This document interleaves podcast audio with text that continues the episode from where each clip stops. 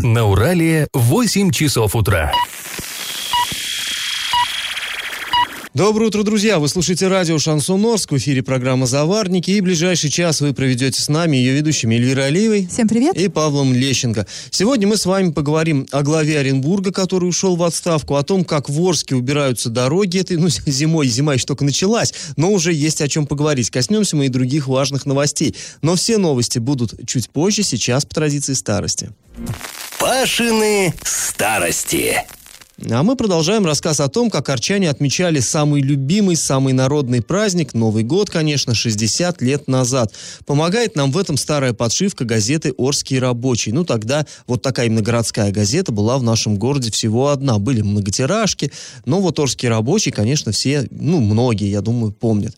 Фишкой вот этого новогоднего выпуска 60-го года стала стихотворная сказка «Дед Мороз идет по городу». Вообще, э, в традициях советской журналистики журналистике вот эти э, стишки, они занимали особое место, и они вроде, с одной стороны, такие довольно примитивные, конечно, это мы все понимаем, никакая не поэзия, так вот зарифмованные на злобу дня строчки, но это, не знаю, я вот очень люблю такие вещи, но я вообще люблю старые газеты. И вот, э, значит, суть в чем этой сказки, что Дед Мороз, э, значит, приходит в новогодний Орск и не узнает города, потому что за год, вот, ну, в прошлый раз он был в 50, э, между 58 и 59 годами, а тут вот между 59 и 60 И он вот теряется, настолько похорошел, преобразился Орск. И вот, например, э, рассказывает о том, как на, появился на карте город Гай. А появился он, я вам напомню, как раз в 59 году. Эм, стишок, внимание, на, надо на табуреточку встать, наверное. Длинной лентой бежит путь дорога. Далеко ли нам пешим идти? Нет, до Орска осталось немного, город будет в верстах в 30. Но постой, погоди, что за чудо? Ну-ка, малый, получше взгляни, не пойму, появились откуда среди степей здесь электроогни. Ну, такие стихи. И э, встреченный прохожий Деду Морозу отвечает, что это вот молодой город Гай. А потом изумленный дед выясняет, что вот эти самые 30 верст, да, которые остались до Орска-то от Гая, Э, вот, ну, была степь, появился город Гай, и вот, вот эти 30 верст, э, не надо даже пешком идти. Можно проехать на поезде, потому что проложена между Орском и Гаем железная дорога. Ну, кстати говоря, она и сейчас проложена, но уже поезда пассажирские там не ходят. Далее, прибывает он в Орск, обнаруживает, что город разросся, он вот, ну, вот за этот год он вырос, и обижать всех с поздравлениями он не успеет. И тогда ему предлагают использовать для этой цели последнее достижение прогресса, это телевидение. Ну, о том, как в Орске появилась любительская телестудия, я вам уже рассказывал как-то в один из предыдущих выпусков, и, э, ну, это вообще, это было что-то фантастическое. Еще в Оренбурге не было телевидения, а в Орске уже было, причем собрали его буквально на коленке, четверо энтузиастов, студентов, то есть, ну, ну пацаны собрали телестудию и показывали там передачи, фильмы, это что-то удивительное, конечно, было. И, кстати говоря, э, мачта, вот эта вот телевизионная, она находилась там же, где и сейчас телевышка, где вот мы с Элли сейчас находимся, но не вот эта настоящая промышленная, спроектированная на Юмзе, вот эта вот большая телевышка, а тогда была, ну, примитивненькая мачта, и сигнал был, честно говоря, слабым, но тем не менее. А, и вот дальше, следующий Стишок.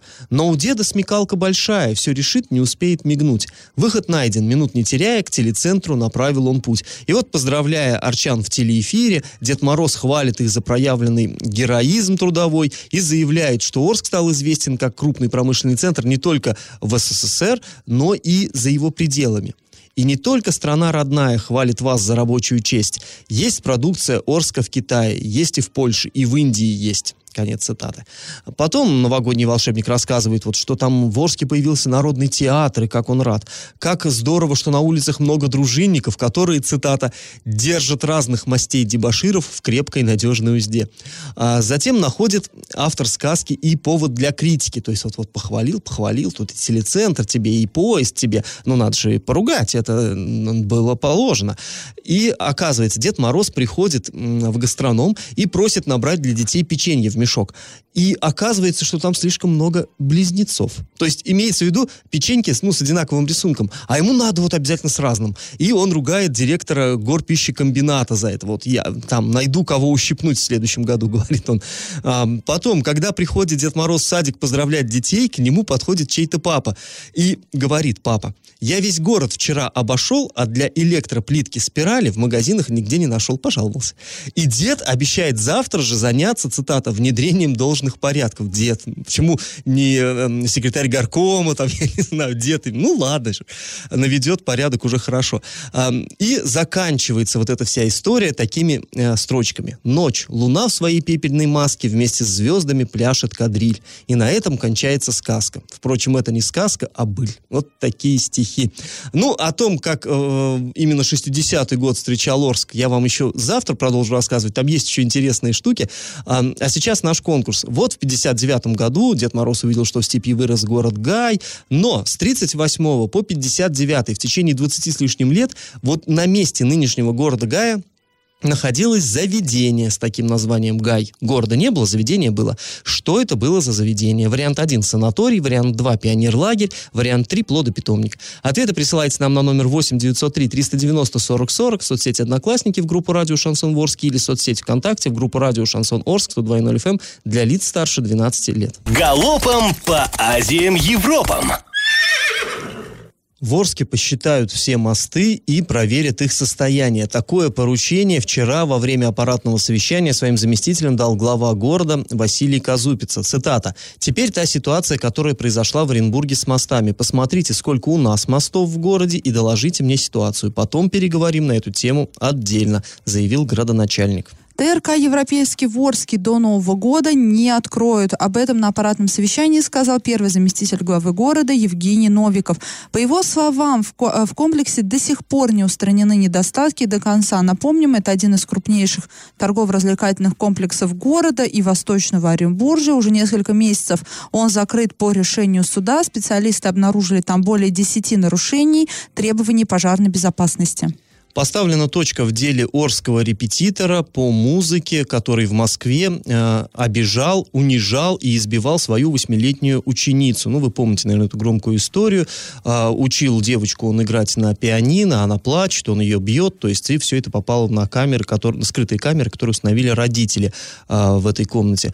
В общем, э, суд решил, что Мгер Махсудян, так зовут вот арчанина, пианиста, должен выплатить семье пострадавшего ребенка 100 тысяч рублей в качестве компенсации компенсации нанесенного ущерба. Также ему запрещено заниматься преподавательской деятельностью в течение двух лет. Друзья, после небольшой паузы мы с вами вернемся в эту студию и обсудим важную новость. Глава Оренбурга Дмитрий Кулагин покинул таки свой пост. И как это понимать? Только в Орске, да, успокоилось все с кадровыми перестановками, только мы привыкли к новому руководству города, вроде все спокойно, в Новый год, а, скажем так, войдем а, так, э, в, в стаби- состоянии политической стабильности, как начало лихорадить Оренбург. А в Оренбурге накануне глава города, который там вот всего 10 дней не доработал до годовщины э, своего нахождения на этом посту, он покинул должность городоначальника. Вчера у него был последний рабочий рабочий день у Дмитрия Кулагина. Исполнять его обязанности будет а, Владимир Ильиных. Это э, человек из Екатеринбурга. Ну, вообще получается такая ситуация забавная, конечно, когда Ильиных только заговорили о том, что Ильиных будут из э, Свердловской области сюда переманивать, и говорили, ну, это будущий, э, будущий глава Оренбурга. И тогда э, официально говорилось, нет, вы что, нет, нет, нет.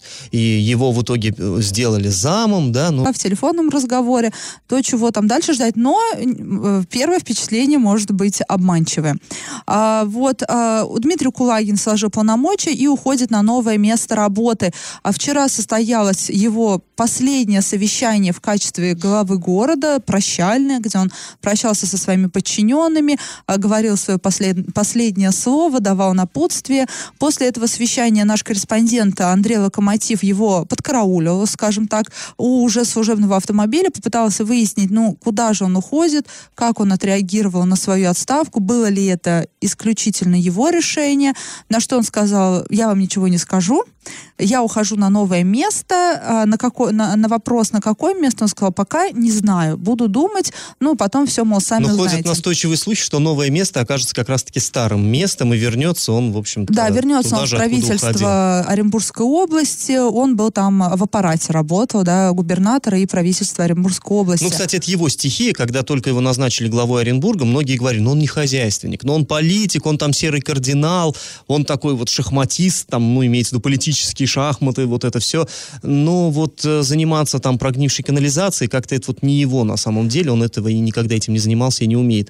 Ну, год продержался, в принципе, без каких-то очень серьезных вот проколов, вроде бы но... Ну, опять же, да, я вот вспоминаю здесь э, нашего главу города Андрея Одинцова, человек вообще с нуля начинал, да, работать глава города, и, ну, возможно, не, не все смог именно по причине своей вот э, неопытности, да, вот э, э, в этой теме. Мне кажется, с Кулагиным вот что-то похожее было, тем более он пришел, скажем так, на пост главы города в неспокойное время, и я вот вчера читала там на Фейсбуке комментарий оренбургской журналистки Ольги, да, Mm-hmm. так вроде ее зовут, и она там сказала, что ему нужно было все одновременно делать, э, и, и, и шпаклевать, и ремонтировать, и э, несколько вот этих вот коммунальных аварий прям бабахнули в Оренбурге, и с дорогами эта история, но просто человек не, не то, что не смог, не то, что не справился, ему не повезло. Вот не повезло с командой. Я всегда говорю, тут можно спорить со мной, Паш, сколько угодно, но один человек в поле не воин, должна быть хорошая команда. Глава да, ну, города... Ну, если ты глава, тебе и карты в руки набирай. Ну, О чем а разговор вот, Ну, ты знаешь, набирай, не набирай, у нас хоть и считается, что региональная власть не, не влияет на муниципальную и идет в параллель, но мне кажется, ничего ты сам там набрать не можешь, и главы города ты стал не по своей воле, потому что предложили, и отказаться нельзя было, и главой ты э, перестаешь быть тоже не по своей воле, потому что тебе говорят, либо иди так, либо ты уйдешь по-другому. Я больше чем уверена, что ни своих, никаких своих решений нету.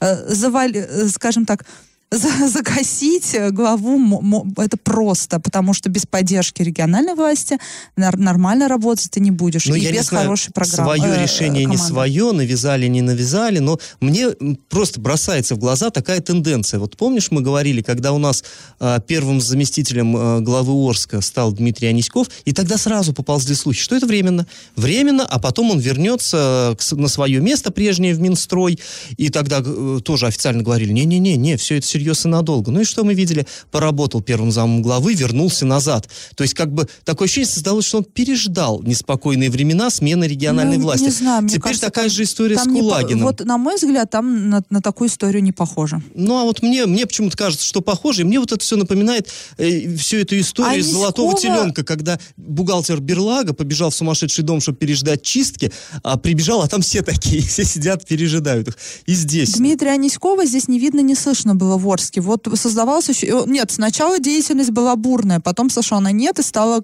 понятно, что человек просто отсиживается.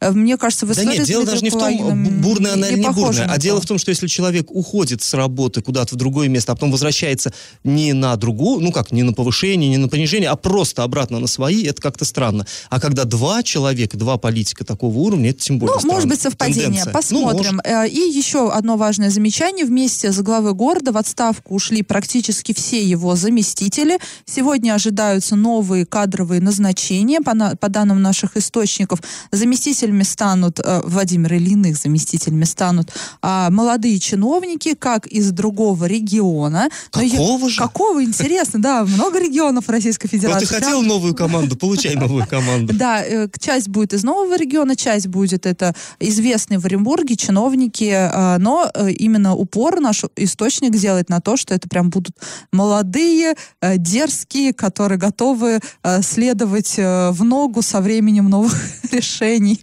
Вот, как-то так. Ну, а после небольшой паузы мы вернемся в эту студию и расскажем вам о том, как в администрации оценивают качество уборки дорог этой зимой. Я в теме. Власти Орска могут расторгнуть контракт по уборке части городских улиц из-за неудовлетворительной работы подрядчика. Об этом вчера на аппаратном совещании, которое проводил глава Орска, а, зашел разговор. Ну, вероятно, речь идет, там перечислялись улицы, где градоначальнику не понравилось качество уборки, и мы посмотрели по госзакупкам, там работает э, Андрей Галкин. Э, может быть, помните его, это бывший начальник УЖКХ нашего города городского. Э, потом он покинул этот пост. Сейчас, как индивидуальный предприниматель, он выиграл подряд вот на уборку этих улиц. Он же имеет отношение к цветочному бизнесу летом. Да, да, да. А, ну, в общем, известный человек. А, ну, в определенных кругах известный. Я думаю, просто вот э, рядовым жителям Орска ничего особо ну, не говорит. Но быть, вот да. вы когда летом идете, видите клумбы и знаете, что глава города ругается, и почему клумбы не цветут, вот все вопросы Галкина, собственно. Да, и тут новые вопросы подоспели.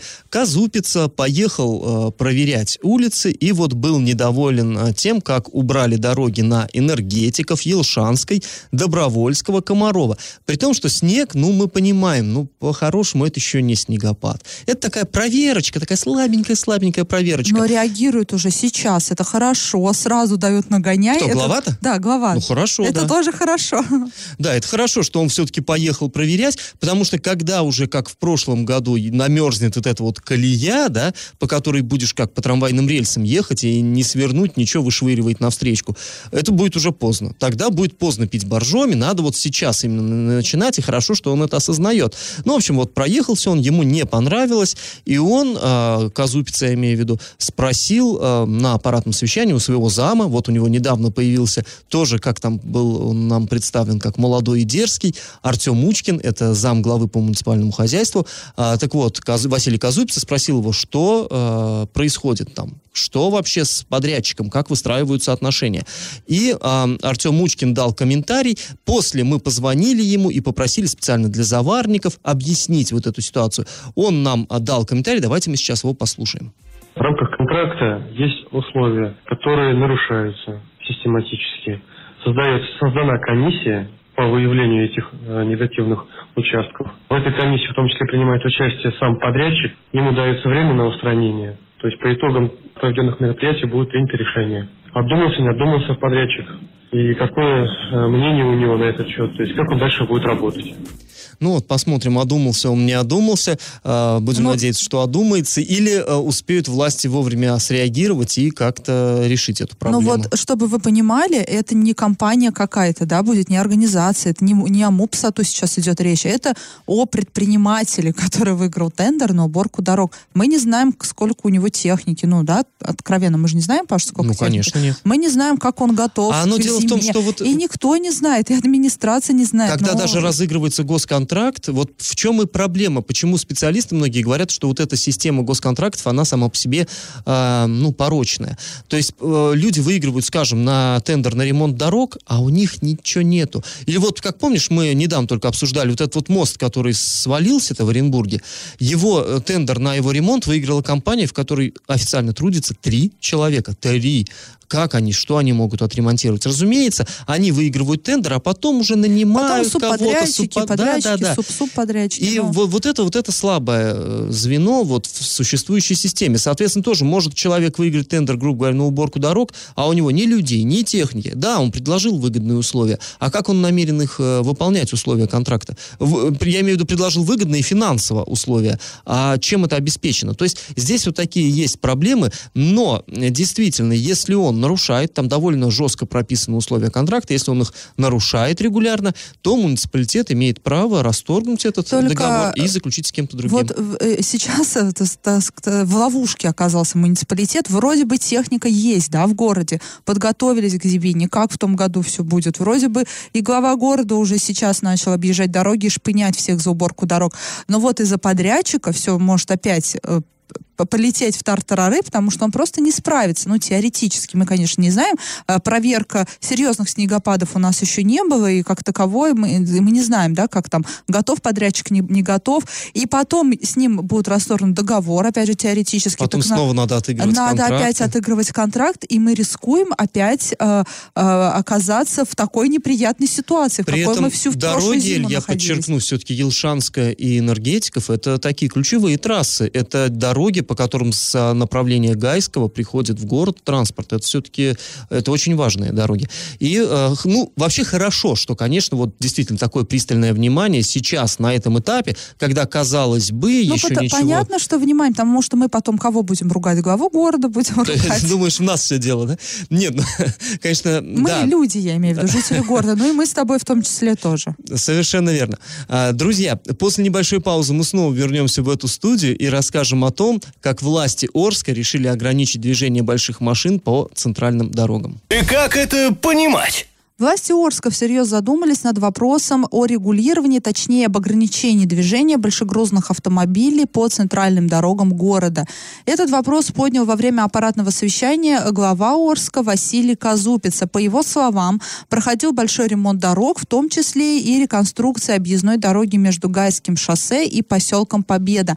Поэтому приходилось терпеть неудобства. Теперь же дорогу открыли, пути объезда центра города есть, поэтому грузовики должны идти в объезд.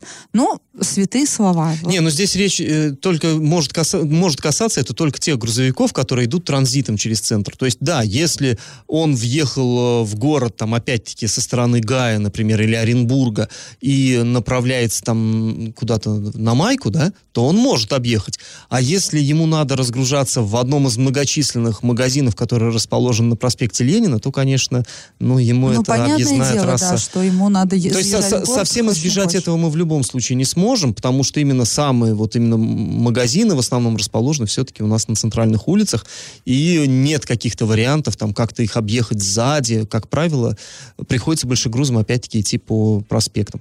А вот э, цитата Василия Николаевича. Мы уже неоднократно поднимали этот вопрос, но в силу того, что у нас ремонтировали дороги, мы терпели.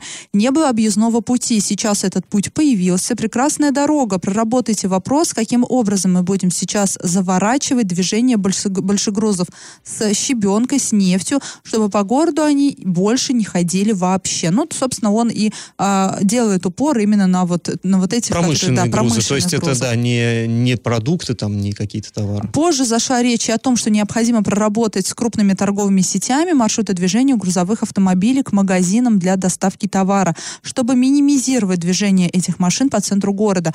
Но я не знаю, как здесь можно проработать. Можно есть единственный путь, это ми- минимизировать э, магазины в центре города, чтобы к ним не подъезжали вот эти большегрузы, там, ну, не знаю, магнитовские, да, пятерочки какой-нибудь. Ну, какие мы большегрузы в основном видим? Чаще всего магнит мы видим. Вот Ну да. они везде, да, стоят на, на каждом, э, за каждым углом, потому что этот магазин есть. Поэтому я не знаю, как можно Ну, здесь я повторюсь, ни- ничего, наверное, не придумают. Ну, что здесь можно придумать? У меня в свое время был под окном вот как раз гипермаркет э, продовольственный, и туда привозили. Причем там так трудно развернуться, там даже легковушка у меня во дворе э, вертится так с трудом. А это здоровенные вот эти вот автопоезда подъезжали, там как-то пыхтели, порой выворачивали бордюры, там всякое было. Ну, а как? Ну, разгружаться им как-то надо. Вот сейчас магазин этот закрылся, и как бы этого не стало. Но в других местах по-прежнему эти магазины действуют. Ну, действительно, не закрывать же их. э, Люди да, и, привыкли, людям и надо. что делать водителям этих большегрузов? Да, Они а вот что касается ситуации. щебенки, там, я не знаю, каких-то нефтепродуктов и прочего, ну, действительно, да, если они загружаются на заводе и едут куда-то на межгород, то, может быть, им и удобнее по центральной улице проехать, но было бы не худо, если бы они все-таки пользовались объездными трассами. Которые, Вот. собственно, для них и Ну строят. да, да. Ну, на то мы порешили, да, как говорится. А после небольшой паузы мы вернемся в эту студию и поговорим о том, а, что намечается раскол в среде казаков, скажем так, и как, какое отношение к этому имеет правительство Оренбургской области. Я в теме. В Оренбурге произошла такая история, которая, ну, может аукнуться. Это, это она не только э, городского масштаба, областного скорее. В общем, проходил там круг атаманов Оренбургского казачьего войска в областной столице. Были там, кстати, представители, судя по фотографиям, э, нашего Орского казачества. Мы их так в лицо-то знаем. И там присутствовал вице-губернатор Олег Димов, который э, у нас э, в области отвечает, ну, в том числе за идеологию и за связи с общественностью. А, Так вот, он сказал, что в структуре регионального правительства в ближайшее время должна появиться должность заместителя министра региональной и информационной политики по вопросам казачества. То есть, э, сказал Димов, что уже с губернатором согласовано, встречено понимание, губернатор согласился, что нужен нам такой вот чиновник в лампасах, который будет прям целенаправленно заниматься казаками и, ну, будет в теме как бы. И вот в качестве главного претендента на эту должность, сразу там же было озвучено, Димов назвал что рассматривается атаман первого отдела Оренбургского казачьего войска Сергей Слепов. Ну, это личность очень известная Ну, в, каз- в, э, в казачьих казаков, кругах. да, там известная, но одиозная, скажем так, личность. Да, есть у него... Не, не- тут, понимаете, еще дело в чем? Вот это казачество наше современное, оно неоднородно очень. Там куча целая, вот если кто погружался в это, вникал, э, там течения какие-то, они друг с другом конфликтуют, там как-то объединяются, снова расходятся. То есть там ну, до революции, да, была строгая структура. Все, Оренбургское казачье войско, ну, конечно, тогда были совершенно другие условия, и, ну, будем честны, были другие казаки, Э, были другие цели, в конце концов.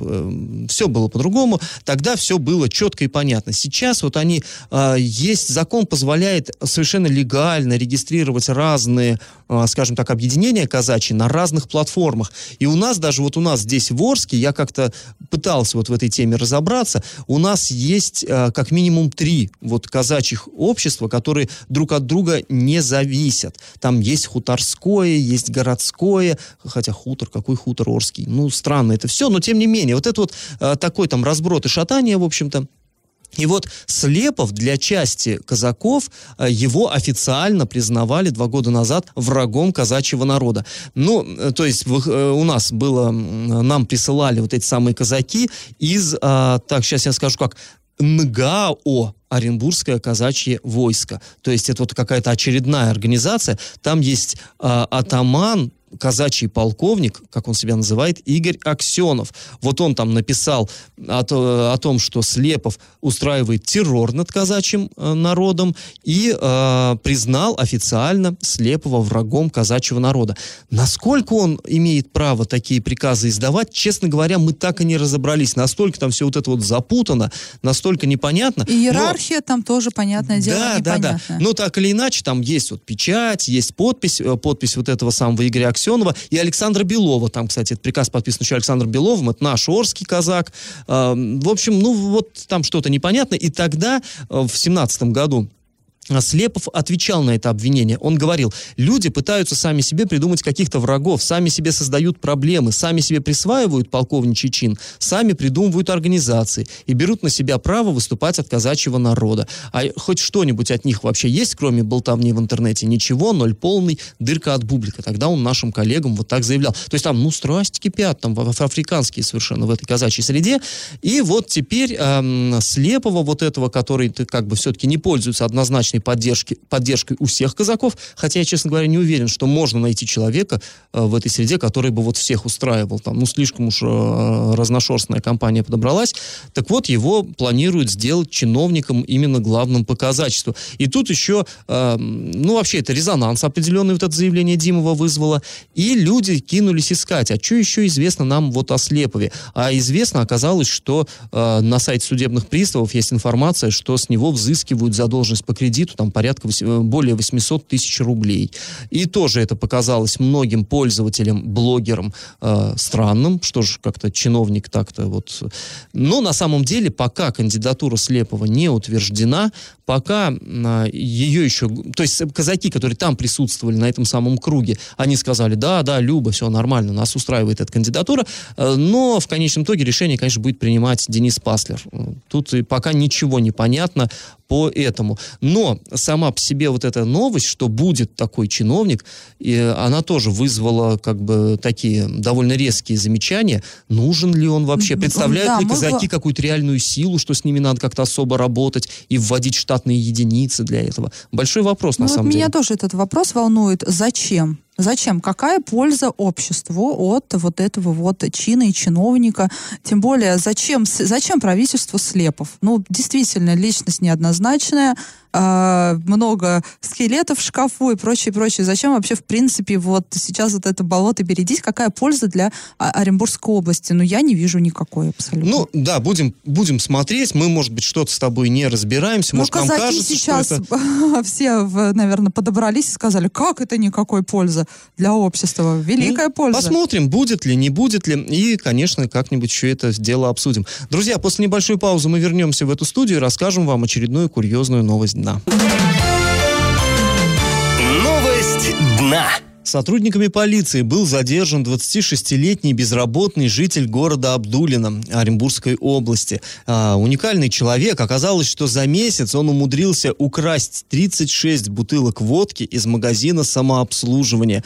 То есть один и тот же магазин ходил как на работу буквально каждый день и, в общем-то, не с пустыми руками возвращался.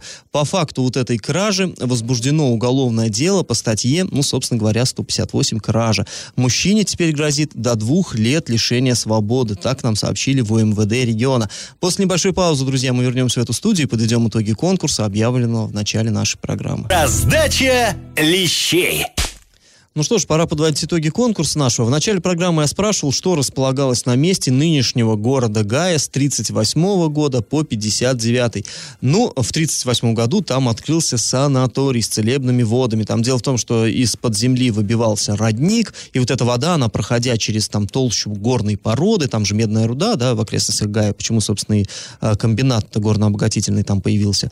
А, так вот, она проходила, там обогащалась какими-то элементами, и вот, эти, вот эта вода, она не очень хорошо пахло, но очень хорошо лечил некоторые кожные болезни. И вот там лечились арчане. В общем, правильный ответ сегодня один, санаторий там был. И сегодня победителем у нас становится Юлия. Ну а мы прощаемся с вами. Этот час вы провели с Эльвирой Алиевой. И Павлом Лещенко. Пока, до завтра. Завариваем и расхлебываем в передаче «Заварники». Каждое буднее утро с 8 до 9.00 на радио «Шансон Орск». Для лиц старше 12 лет.